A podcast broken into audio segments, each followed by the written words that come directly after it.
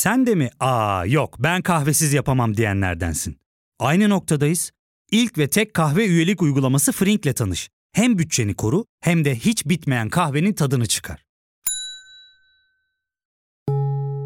Yakınlarından terapinin onlara ne kadar iyi geldiğini dinlesen de kendin için bir şeylere başlamak zor geliyor olabilir. Ya da sevdiklerine yardım etmeye istekliyken kendi ihtiyaçlarını görebilmek.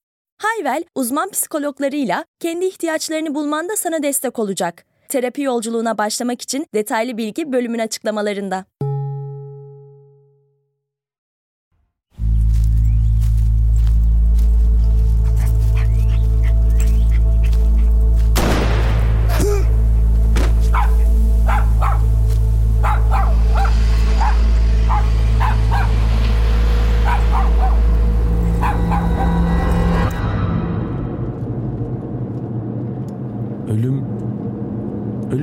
Acılarını hafifletiyor mu sence? Bilmem. Belki de. Ama biz onları anlıyoruz. Çünkü biz de acı çektik. Böyle... Böyle anlardan sonra bazen içimde bir şeylerin eksik olduğunu hissediyorum. Bir boşluk. Neyin boşluğu? Bilmiyorum tam olarak. Galiba bir yerlerde gerçekten bir evim, bir ailem olduğunu hissetmek istiyorum. Ah, Malvo, senin bir ailen var. Ben varım. Biz bu düzeni seninle beraber değiştireceğiz. Sen ve ben. Anladın mı? Haklısın. İyi ki varsın. Kardeşim.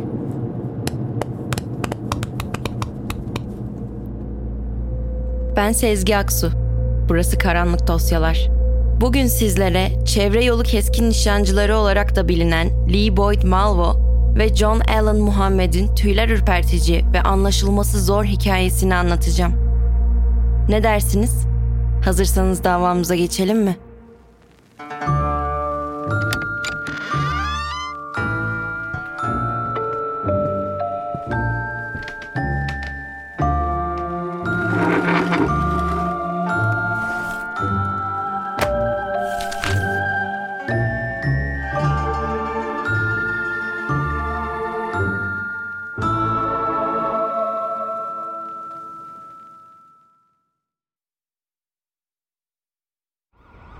...2002 yılının Ekim ayı Amerika'nın Washington eyaletinde oldukça kanlı geçti.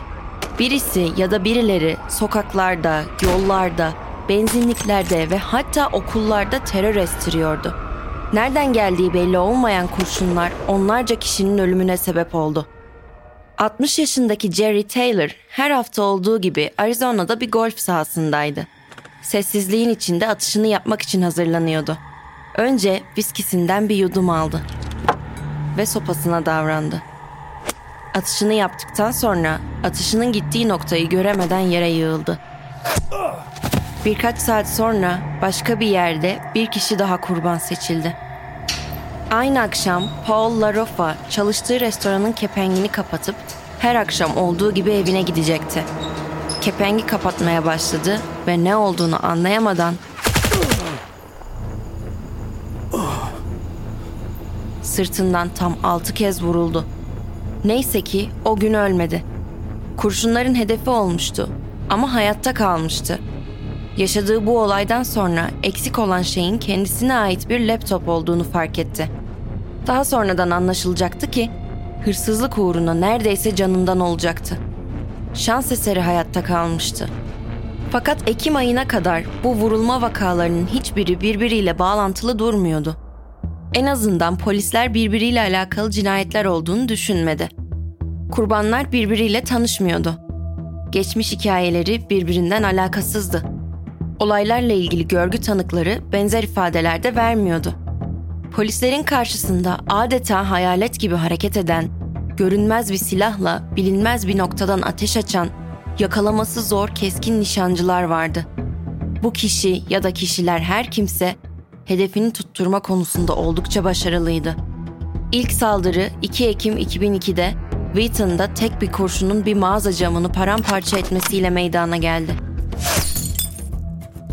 Kimse yaralanmadı. Ancak bu saldırı 23 günlük terör fırtınasının başlangıcı oldu. keskin nişancılar benzin istasyonu görevlilerinden, otoparklardaki insanlardan, benzinlikte alışveriş yapanlara kadar rastgele görünen kurbanları hedef alıyordu. Saldırılar sona erdiğinde 10 kişi ölmüş ve 3 kişi de ağır şekilde yaralanmıştı. Katiller yol kenarlarına, açık alanlara ve otoyola yakın yerlerde ateş açtıkları için polis ve basın tarafından çevre yolu keskin nişancıları olarak tanımlandılar. Amerikalılar dışarı çıkmaktan veya silahlı saldırıların çoğunun gerçekleştiği benzin istasyonlarına veya otoparklara gitmekten çok korkuyorlardı. Ancak şehrin her yeri gittikçe daha da güvensiz bir hale geliyordu. Bir okula saldırı gerçekleştirdiler. 13 yaşındaki Iron Brown kurbanlarının en küçüğüydü. Okuldan çıktığında arabaya binmeden önce bir anda vuruldu. Artık davayı çözecek tecrübeli bir dedektife ihtiyaç vardı. 3 Ekim sabahı Maryland'deki nitelikli suçlar birimine yeni tayin olan polis Terry Ryan, katılacağı dosyanın ne kadar zorlu olacağından habersizdi. Ancak o, olağan bir güne uyanmadığını içten içe hissediyordu. O zamana kadar cinayet masasında çalışan Ryan, peşlerinde olduğu suçluların adeta bir hayalet gibi görünmez kurşunların tetikçileri olduğunu düşünüyordu. Sabahın erken saatlerinde Montgomery'deki bir benzin istasyonu petrol yerine kan kokuyordu.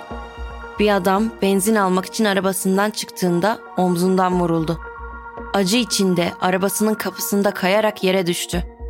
Kanlarla kaplı arabası vücudunun izlerini adeta kanla çizmişti. Dedektif Terry Ryan görgü tanıklarını bulmakta zorluk çekiyordu. Mermilerin nereden geldiğini bulmak Ryan ve ekibi için büyük bir zorluktu. Çünkü çevrede koşan veya şüpheli birini gören kimse yoktu. Muhtemelen saldırganlar araçlarından rastgele ateş ederek kurbanlarını seçiyordu. Ryan ve ekibi olay yerinde herhangi bir ipucu bulmak için uğraştı. Bir mermi ya da bir mermi kovanı. Herhangi bir şey onları nişancılara bir adım daha yaklaştıracaktı. Kamuoyu keskin nişancıların bulunması konusunda artan talep ve bekleyiş içindeydi. Bu baskı altında polis güçleri sadece suçluları bulma sorumluluğuyla değil, aynı zamanda halkın güvenliğini ve hükümete olan güvenini yeniden tesis etme göreviyle de karşı karşıyaydı. Bu durum Terry Ryan liderliğindeki ekip için adeta bir denge meselesi haline gelmişti. Tam bu esnada Ryan'a bir telefon geldi. Bir kadın bir bankta otururken aniden vurulmuştu. Öldüğünde bedeni hala orada oturur pozisyondaydı. Dakikalar içerisinde aynı bölgede iki ayrı olay yeri oluşmuştu. Bir başka yerde bir başka vurulma vakası daha yaşanmıştı.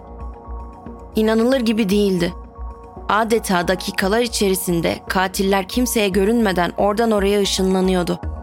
Ryan, medyanın sürekli olay yerlerini gösterme çabasıyla uğraşıyordu. Çünkü bu durum işlerini zorlaştırıyordu. Basının yoğun ilgisi katillerin polisleri hedef alabileceği endişesini artırıyordu. Ryan ve ekibi soruları cevapsız bırakmak zorunda kaldı. Çünkü saldırganların kim olduğunu bilmiyorlardı. Bu durum yılların polisleri olarak ilk kez çözemedikleri bir davanın parçası olmalarıyla onları zorluyordu. Ryan Terry geleceği belirsiz bir yolculuğa çıkarken kendisinin de tetikçilerin hedefi olabileceğini biliyordu. Medya tarafından sürekli izlendiğini fark etmesi endişesini artırıyordu. Ryan tetikçileri bulma çabalarıyla boğuşurken uzun süredir eşiyle vakit geçiremediğini hissetti. Kendisini ve sevdiklerini koruma kaygısıyla başa çıkmaya çalışırken medyanın ve halkın baskısı altında gergin bir dengede durmaya başlamıştı.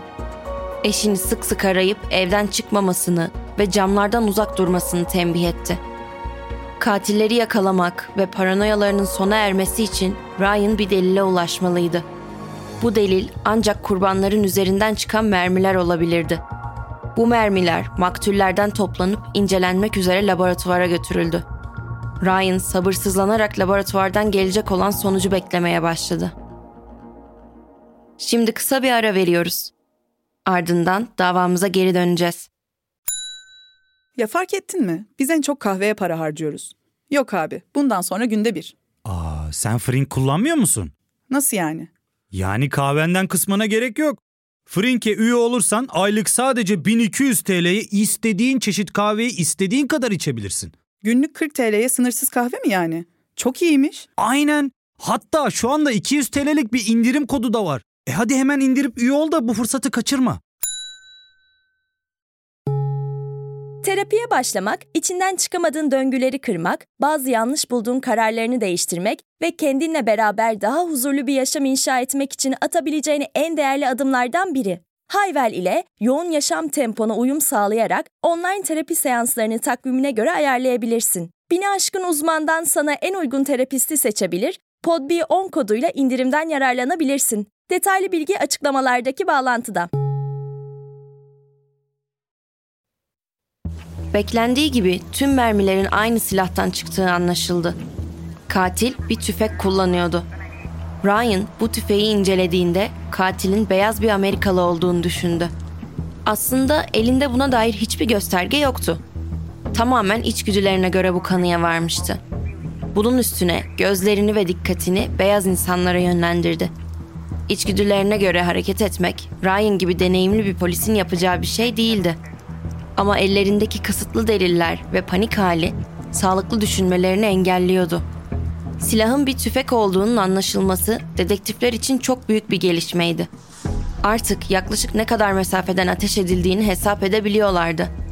Geriye sadece atışın yapıldığı aracı bulmak kalmıştı.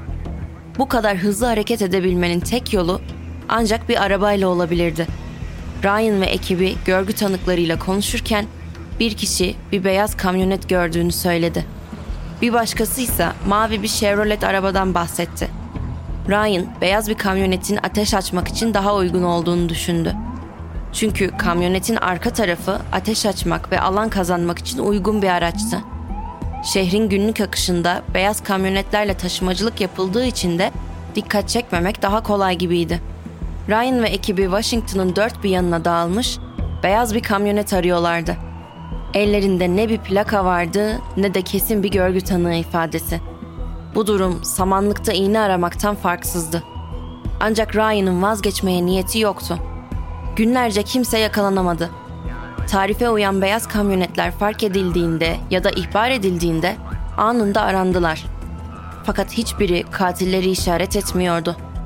Bu sırada keskin nişancılar aynı çevrede terör estirmeye devam ediyordu.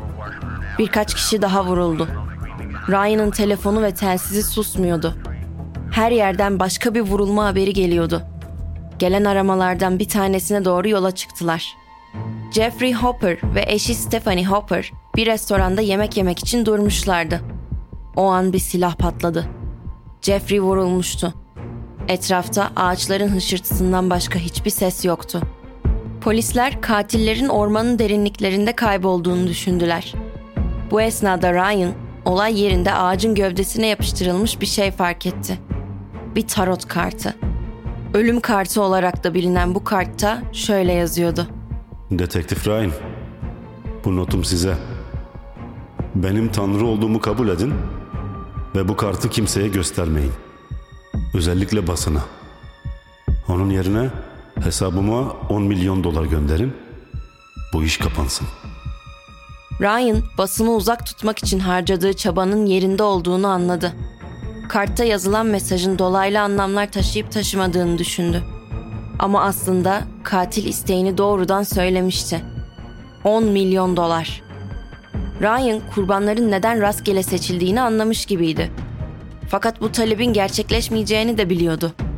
Onu tedirgin eden şey katillerin onunla iletişime geçmesi için bir olay yeri daha yaratacak olmalarıydı. Bu kart davanın en önemli dönüm noktası oldu. Olay yerinde konuşan bir tanık mavi bir Chevrolet'ten bir kez daha bahsedince Ryan artık odağını beyaz kamyonetten çekmesi gerektiğini anladı. Geçmiş olaylardan bir anı anımsadı. Ekim ayı öncesinde yaşanan vurulma vakalarında iki kişi gaspa uğramıştı. Kurbanlar mavi bir Chevrolet gördüklerinden bahsetmişti. Bu araba birkaç yerde daha görülmüştü.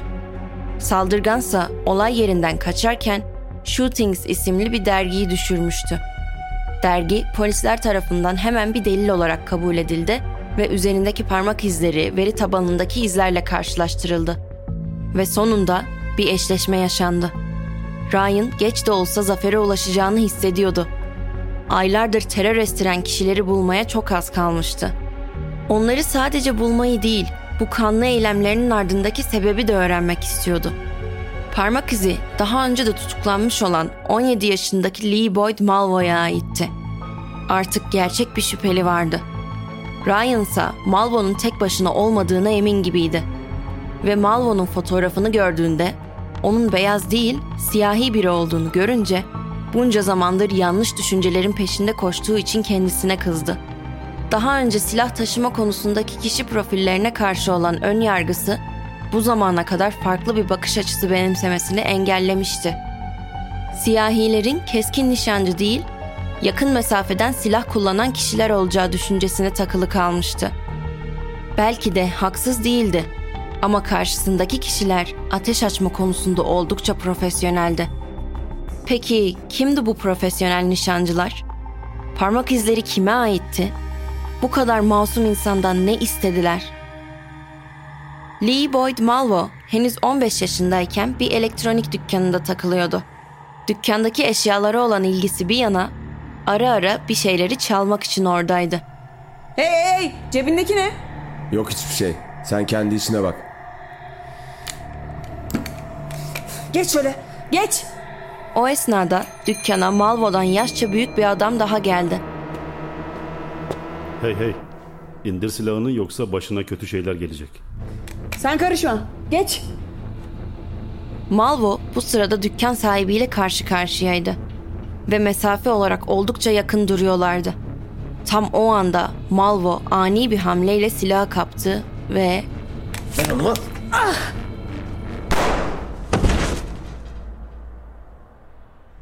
Muhammed gördüklerinden etkilenmişti. Refleksler çok iyi. Kaç yaşındasın sen? 16. Neden korudun beni? Birbirimizi kollamak lazım çünkü. Sence de öyle değil mi? Bu dünyada bize yer yok gibi davranıyorlar. Haklısın. Adın ne senin? Malvo. Bundan sonra bir abin var. Muhammed bende. Memnun oldum. Ben onu öldürmek istememiştim ya. Sorun yok Malvo. Bu dünyada yaşamayı hak etmeyenler var. John Allen Muhammed eğitimli bir savaş gazisiydi. Körfez Savaşı'na katılmıştı. Evliydi fakat sonrasında boşandı. Üç çocuğunu da göremiyordu. Malvo ise zorlu bir çocukluk geçirip yalnızlıkla başa çıkmaya çalışmıştı. Bir evi yoktu ve annesinin tacizine uğruyordu. Hayatında eksikliğini hissettiği bir baba figürü vardı. Muhammed ayrıldığı eşi ve çocuklarından uzak kaldığı için çok mutsuzdu. Velayet davalarıyla uğraşırken çocuklarını çok özlüyordu. Aralarında 25 yaş vardı. Biri oğluna, diğeri babasına kavuşmuş gibiydi. Birbirlerine olan uyumları belirgindi. Bir babanın oğluna balık tutmayı öğrettiği gibi Muhammed de Malvo'ya hedef almayı ve isabetli vurmayı öğretmişti. Parmak izinin eşleşmesinden kısa bir süre sonra polisler Malvo'nun John Allen Muhammed ile birlikte hareket halinde olduğunu keşfettiler. Muhammed aynı zamanda eğitimli bir nişancı olan bir savaş gazisiydi. Olaylar arasında ikili bir arazide atış yaparken görüldü ve bildirildi. Polisler bu bilgi karşısında hemen Muhammed için de arama emri çıkardılar. Ryan ve ekibi Muhammed'in Chevrolet Caprice'indeki plaka numarasını hemen tespit etti. 23 Ekim 2002'de halka bu araç tanımı ve görseli yayınlandı. Bir sürücü aynı gün bir dinlenme noktasında mavi Chevrolet'i gördüğünü bildirdi. Ryan ve polisler hem heyecanlı hem de çok gergindi. Hızla bildirilen lokasyona geldiler. Karşılarında defalarca tanımı yapılmış mavi araba vardı. Muhammed arabanın yanında yere çökmüştü. Malvo ise arabanın içinde uyuyordu. Olay yeri inceleme ekipleri araçta arama yaparken polis zanlıları gözaltına aldı. Ama birbirleriyle iletişim kuramamaları için öncesinde ikisini de ayrı yerde diz çökmüş bir halde beklettiler. Arabada yapılan arama sonucunda dakikada 45 mermi atabilen gelişmiş bir silah olan saldırı tüfeği ortaya çıktı. Müfettişler ayrıca aracın bagajında açılmış bir delik keşfettiler. Bu deliğin gizli bir ateşleme kapısı olduğu anlaşıldı. Nişancılar görülmeden kurbanlarını ateş edebiliyorlardı. Ryan hala bir neden arıyordu. Yakalandıktan kısa bir süre sonra suçlarını itiraf eden Malvo ve Muhammed, itiraflarını bir rahip aracılığıyla yapmışlardı. Bu durum bazı insanlar tarafından inançları nedeniyle insanları öldürdükleri şeklinde yorumlansa da gerçek nedenleri hala belirsizdi. Muhammed'in eski eşi Mildred'in yaşadığı mahalleye odaklanan olaylar onun eski karısını tehdit etmesiyle de ilişkilendiriliyordu. Ancak bu teori yargılama sürecinde yeterince kanıtlanamadı ve Ekim olaylarıyla bağlantı kurulamadı. Malvo'nun güdülerini anlamak daha zordu. Hapisteyken cihat veya kutsal savaş hakkında birkaç yazı yazdı. Ve Usame Bin Laden ve Saddam Hüseyin gibi figürlerin çizimlerini yapan Malvo, terörist bir ideoloji bağlantısı bulunup bulunmadığı konusunda dedektifleri ikna edemedi. Ancak bir duruşmada terör emri altında adam öldürmekten suçlu bulundu. Bir duruşmada Malvo'nun çocuk kaçırma, milyonlarca dolar talep etme ve şehirleri terörize etmek için çocukları eğitme planları açığa çıktı. Mahkemede hem Muhammed hem de Malvo cinayet ve terör suçlarından suçlu bulundu. Muhammed ölüm cezasına çarptırılırken Malvo reşit olmayan suçlarından ömür boyu hapse mahkum edildi. Muhammed 10 Kasım 2009'da Virginia'da zehirli iğne ile idam edildi.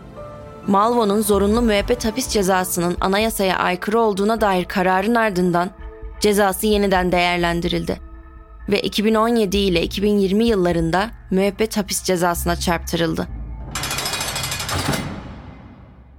Çevre yolu keskin nişancıları alışılmadık katiller olarak kabul edildi. İki tetikçi de kurbanlarını cinsiyet, yaş veya geçmişe bakmaksızın rastgele seçmişti. Bu rastgele silahlı saldırılar Washington bölgesi sakinlerini uzun süre gerilim altında tuttu. 2002 yılındaki cinayetler ve davalar medyada geniş yer buldu ve kurşuna dizilme haberleri hızla tüm ülkeye yayıldı.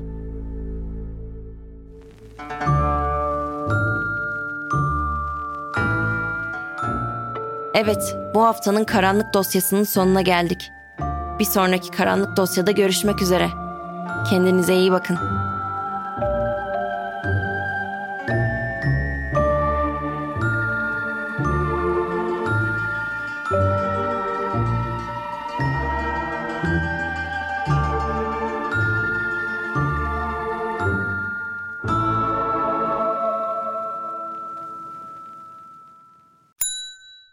İlk ve tek kahve üyelik uygulaması Frink, 46 ildeki 500'den fazla noktada seni bekliyor.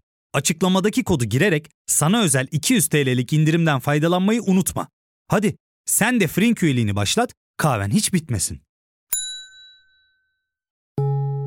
Hem bugününe hem yarınına katacaklarıyla terapi yolculuğuna ve daha iyi hissetmeye bugün Hayvel ile başla. Açıklamadaki linkten Hayvel'i indir, ücretsiz tanışma görüşmelerinin ardından bütçene uygun seans paketini seç ve terapi yolculuğuna başla.